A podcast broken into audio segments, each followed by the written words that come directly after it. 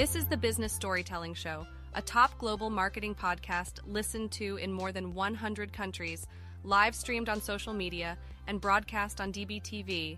Christoph Trappe chats with industry leaders to help your company tell better business stories. Join us now for today's episode. Let's go!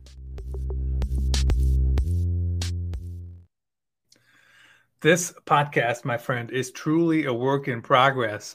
That was um, what that was. That's already an outdated intro because here's what I did. I used an AI voice to voice over my intro. My previous intro was actually my wife, so she's out of a job for the intro now, even though she did a great job for many years. Uh, but the "Let's Go," I just think sounds super cartoonish. So we're not going to do that one anymore. Today's episode is the only one where we're doing that one. So, uh, episode 609, Rob Biesenbach is joining me. Uh, and we're going to be talking about how do you unleash the power of storytelling. And certainly that's an important topic, interesting topic. And how do we do that to influence our customers. We have certainly talked about that topic before. So let's see what different angles we can find. How do we do that? What's new, especially right now? Things are changing so much. Not to hop on the AI bandwagon here, but I'm telling you, I never thought I would use AI for content creation to tell better stories, but I do. Um, not to write the whole thing, but to give me ideas, to brainstorm, to be another partner in crime. So let's find out what is Rob's take on influencing customers with storytelling. Welcome to the show. Hi, Christoph. Oh, I forgot to do yeah. the whole. Yeah, sorry. You have to admit that "Let's Go" was a little cartoonish, but it will never it, ever come out. I didn't say car- I didn't think cartoonish. It got my attention. Well, maybe we got to put it back in. I thought it was too unhuman, but I thought the whole, you know, I'm a big fan of trying different things, getting people's yeah. attention. I actually cloned my own voice recently and did an entire podcast episode that way. So that was oh, kind wow. of interesting. But tell us about unleashing the power of storytelling. What uh, what's your take on the whole thing, and, and what are companies doing well, and what can they do better? storytelling, as you know, has become practically an, an industry uh, in, in and of itself. In fact, I, I call it the storytelling industrial complex. There are all these authors and speakers and consultants and facilitators all talking about storytelling. And one of my main complaints is people overcomplicate it. I, I, suspect some people want to make it as complicated as possible, so you have to hire them to uh, unknot the mysteries of storytelling. But I, I, actually think storytelling is very simple, uh, and all of us can learn to tell good stories.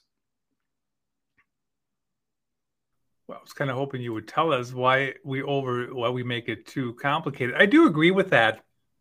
To be fair, um, but you know, I came also from the generation where everything had to be approved and everything had to go through committee meetings, right? Like, is this a good strategy? Do we know if it's going to work? And blah, blah, blah. And like when I think about like even podcasting, you know, podcasting is a good strategy. Here's the reason why it doesn't work for many companies that do a podcast because they only do 12 episodes. Had you stopped me at episode 12, I would have been like, yeah, podcasting doesn't work.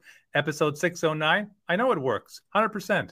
So, why are we making things so difficult when it comes to storytelling? And how do we make it, uh, how, how do we make it simpler, for lack of a better term? Well, I think part of the difficulty, again, is all these complex methodologies 10 step processes, 15 part structures, and all that stuff. But also, I think we psych ourselves out. Uh, when we think, when I ask people, like in a workshop, so who here uh, feels like you're a good storyteller? Not many hands go up. uh, I say when I ask, you know, who really needs help with their storytelling, most people most people raise their hand. They don't think they are very good storytellers, and I think it's because we're just story saturated. People compare themselves to TED talkers and Oprah moments uh, golden age of TV, all of these things, these these gripping, compelling stories, these heartbreaking stories. And I always tell people like, don't make it so hard on yourself. You don't have to knock it out of the ballpark every time. A story can actually be just Very, very simple. You don't have to make people cry or fall out of their chair laughing. So, first of all, it's just lowering, not lowering your goals, but don't don't make it harder than it has to be. I actually just earlier today wrote about uh, viral marketing, and uh, one of the thing, one of the points I made is, what is viral? When you go viral, what is that, anyways? Right. So I had we had a new patio installed, and I did a before and after TikTok, uh, not TikTok, YouTube short, basically a TikTok, and had over fifty thousand views. Right. Most of my YouTube shorts uh, have like a few thousand. Very rarely do they go over ten thousand. So is that going viral? I mean, maybe not for Casey Neistat, but certainly, you know, it's going viral for me, right? It's way above my average. So I think we do look at some of these uh, big names out there, and we want to be like them, and uh, and that makes it too difficult. But how do people get going? And I know in your book you actually you talk a lot about emotion. Um, you know, emotion is important in uh, storytelling.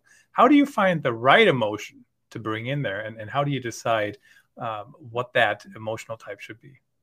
Yeah, yeah, it, it, it's all level setting. I, I think the things, I think what makes stories so unique, and this wasn't quite in the book, this crystallized later, is a story creates an experience for the viewer or the listener. It activates them on multiple levels. Uh, intellectually, emotionally, and physically. So physically might be goosebumps, or it might be as simple as a as a nod of understanding that says, "Oh, I've been there. I understand. Intellectually, as they can see themselves in that story and the problem that's presented or the character and their struggles. And emotionally, again, it's it's like a dial. You're not going to necessarily, most business stories, are not really designed to make people cry uh, or fall out of their chairs. But if you can appeal to some level of emotion, even in a modest way, getting people feeling uh, feelings of pride, feelings of confidence, trust. You tell a story that makes people go, okay, I trust this person.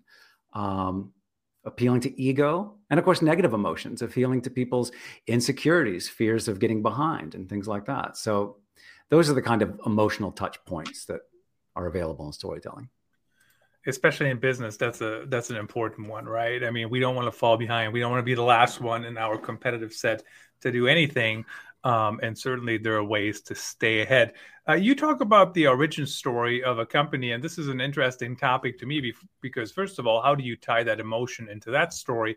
And second of all, what do you do when the origin story is just kind of like, yeah, you know, I mean, it's not even that good of a story.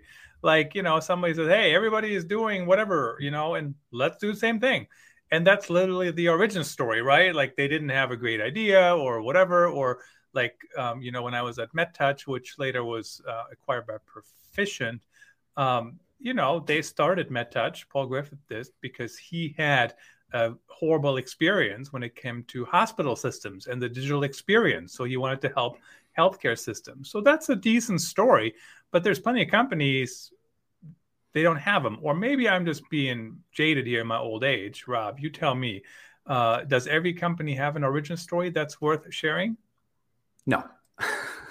uh, I, I, think everyone, every company has a story worth sharing. Some, you know, you're talking, thinking about like country uh, companies that are more than a century old. They may have some kind of founder who was uh, an eponymous founder, like the the John Deere uh, example I use in the book, and it, and he got this great idea and he he built the company from there. That's wonderful but not everybody has that. Sometimes the origin story is as simple as like you said you know what? I was a frustrated consumer uh, about you know this particular issue and i decided to change that i mean one of my i have a few origin stories but one of them is uh, one time I was at a luncheon and I sat through the worst presentation I'd ever seen in my life. And I was so resentful of my time being wasted uh, and I went home and I dashed off the 11 deadly presentation sins, which became a book and a keynote and many other things. So that that can be an origin story. It's just a problem that you spotted and you solved. I mean, it can be anything. And, you know, you kind of touch on another section in your book that you talk about how do you spot stories. And I used to call this story shopping, right? I mean, there's so many stories around us. And, you know, when I'm thinking, I'm like, oh, what should I write about today? What's going on in the industry? What's happening? Uh, what should we talk about? And there's never a day, very rarely, honestly, when there's nothing to talk about. There's always something happening. There's always somebody did something. Somebody, you know, sometimes some stories are better than others, right? Or mm-hmm. sometimes you don't care that somebody was promoted. I don't even know them, you know. But yeah. at the end of the day, there's plenty of stories around us. Uh, so why do people struggle with that? And what tips do you have when it comes to spotting the stories around us? Yeah, getting back to simplicity, I encourage people to just think of story as an example. Surely you can think of an example. So you are in a new business pitch, and based on the questions, uh, you feel like uh, one of the concerns of the prospect might be uh, it could be anything. It could be budget. It could be it'll take too long. It'll be is you know this is the right approach for us. You can dig into your experience if you've been doing this long enough to say you know what we were we have a client who is in your exact same position they were facing these challenges this is the pro- approach we took and this is how we got them back on the right track so it's really just mining your experience for examples and just being aware. I mean, stories, like you said, they they are all around us, just waiting to be discovered. When, when I'm talking to a prospect, I mean, I can't help, I have to restrain myself because I can find 10, 15, 20 different touch points uh, to bring stories into the equation. Yeah, there's certainly as many of options, many of up, many opportunities to to kind of connect with people. But and you kind of hinted at that a little bit there. Um, and I think earlier I said something, and you were kind of smiling back at me because I'm like, well, I don't really care about that story because I don't even know them. You know whether or not they get uh, promoted or demoted or or whatever. I don't I don't even know them. I don't know their company. Um, how do you make sure the story has relevance and the right amount of detail, the right amount of uh, you know story elements, for lack of a better term, that the audience actually cares about? I mean, I'm like I'm thinking I mean, I could just talk for the whole 24 minutes we're on, right? So could you, but that wouldn't mm-hmm. be a conversation. So how do how do people pick the right pieces to share for their audience? Well, I mean, you touched on it right there. It is storytelling, as with any communication, always starts with the audience. You have to know who you're talking to. Who are they? What do they know? What don't they know? Uh, what are their objections? Uh, what is their mood? Maybe you can anticipate that, or maybe you can read it in the moment. Uh, you have to ask yourself a series of questions and really know them so you know the kind of story that will resonate with them. Uh, and also, you'll know how much time. It's one thing, like if you're at a networking event and you're telling your story, it's one thing. Uh, it's one thing at a networking event where you've sat down on a couple of chairs and you're across with somebody and you're sharing a beer or a coffee or whatever you can go maybe deeper with the story. This person is already intrigued by you and they want to know more. But if you bump into, you're working in a large organization, you bump into somebody in the hallway and they say, Oh, now what do you do again? You're not going to tell them a five minute story. You're just going to keep it really simple.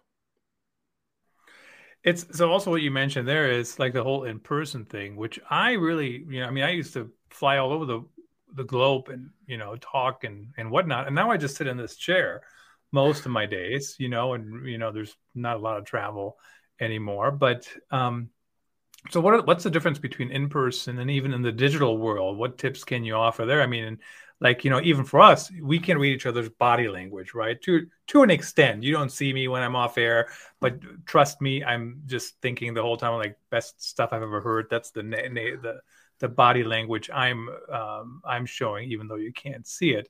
But what's the difference when you can't actually see the audience's results like in digital storytelling um, what tips can you offer there? How do we know that the story is resonating? How do we know what to pick and what not to pick? Um are you are, now are you talking you talking digital you're talking virtual what uh there, that is actually a very good question. I was really thinking more about when you can't get any kind of nonverbal cues, right? Yeah. And so, yeah, that doesn't really answer your question either because I've done virtual keynotes where I couldn't read the audience's nonverbal cues because I'm looking at myself. Do you know what I yeah. mean? But every time, so let's maybe take them one by one. Sure. Let's talk about virtual when you can't see people's reaction. Um, and also when there's really no live audience.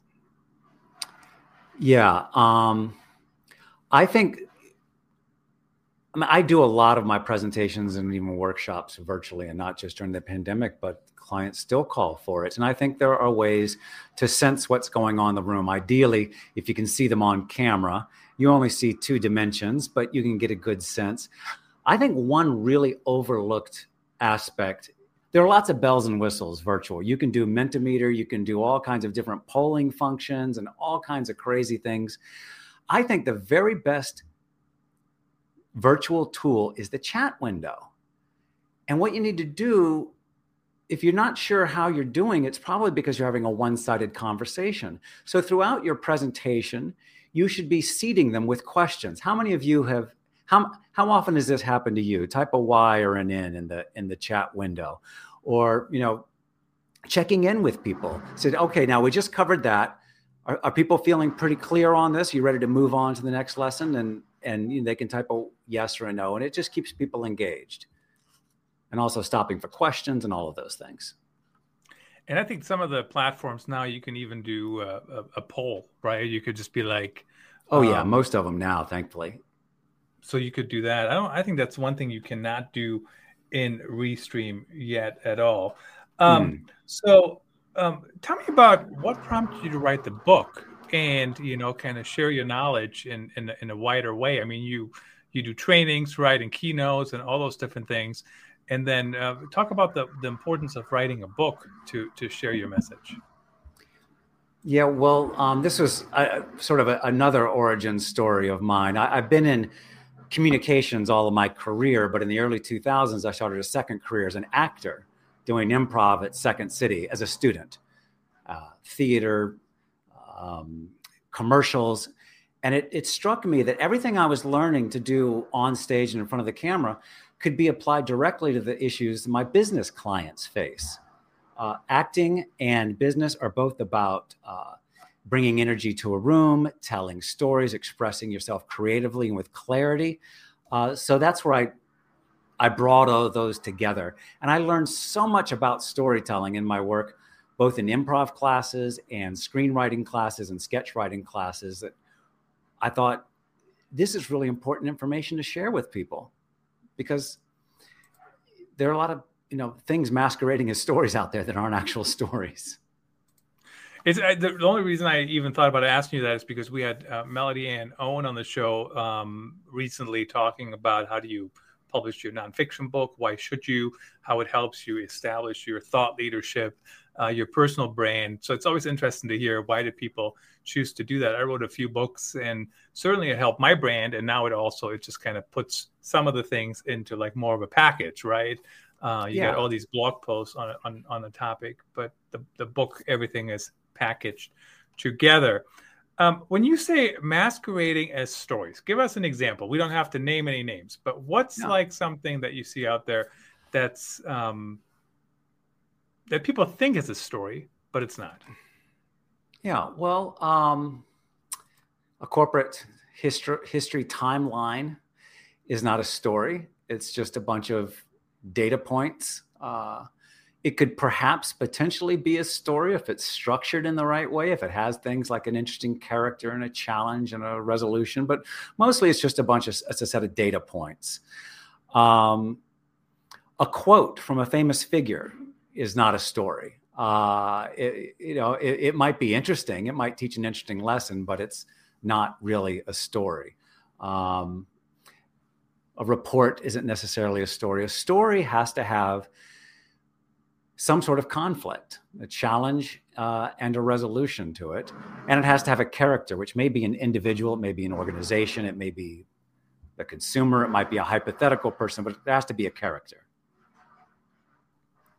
It's interesting when you were just, I had all these flashes of um, corporate history outlines when you mentioned that. And you're correct. I mean, most of them are not stories, but you can make them stories if you say, here's the problem we're trying to solve, here's why this is near and dear to our heart, blah, blah, blah, here's how it affects people. So, certainly, it's kind of, I don't want to say it's an outline to a story, but it certainly can be used as the start to a story.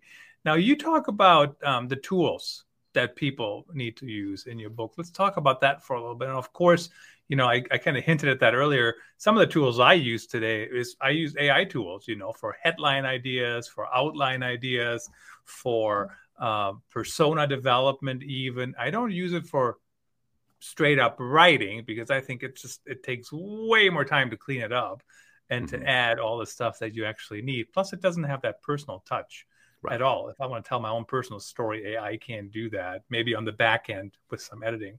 But what other tools do people need to have, whether they're software or just uh, any other kind of type type of tool to tell better stories? Uh, well, I think just having situational awareness first of all. It, you know what it all starts with? It all starts with knowing what you're about. I'm about storytelling, presentation skills, um, the use of emotion, communication. Anytime I see anything on any of those topics, I'm, you know, it gets my attention and I collect data, I collect stories, I collect all this information. So if you don't know really what you're about in terms of, I guess, your own personal mission or your branding or whatever you want to call it, your priorities, then it's just like the world is a fire hose.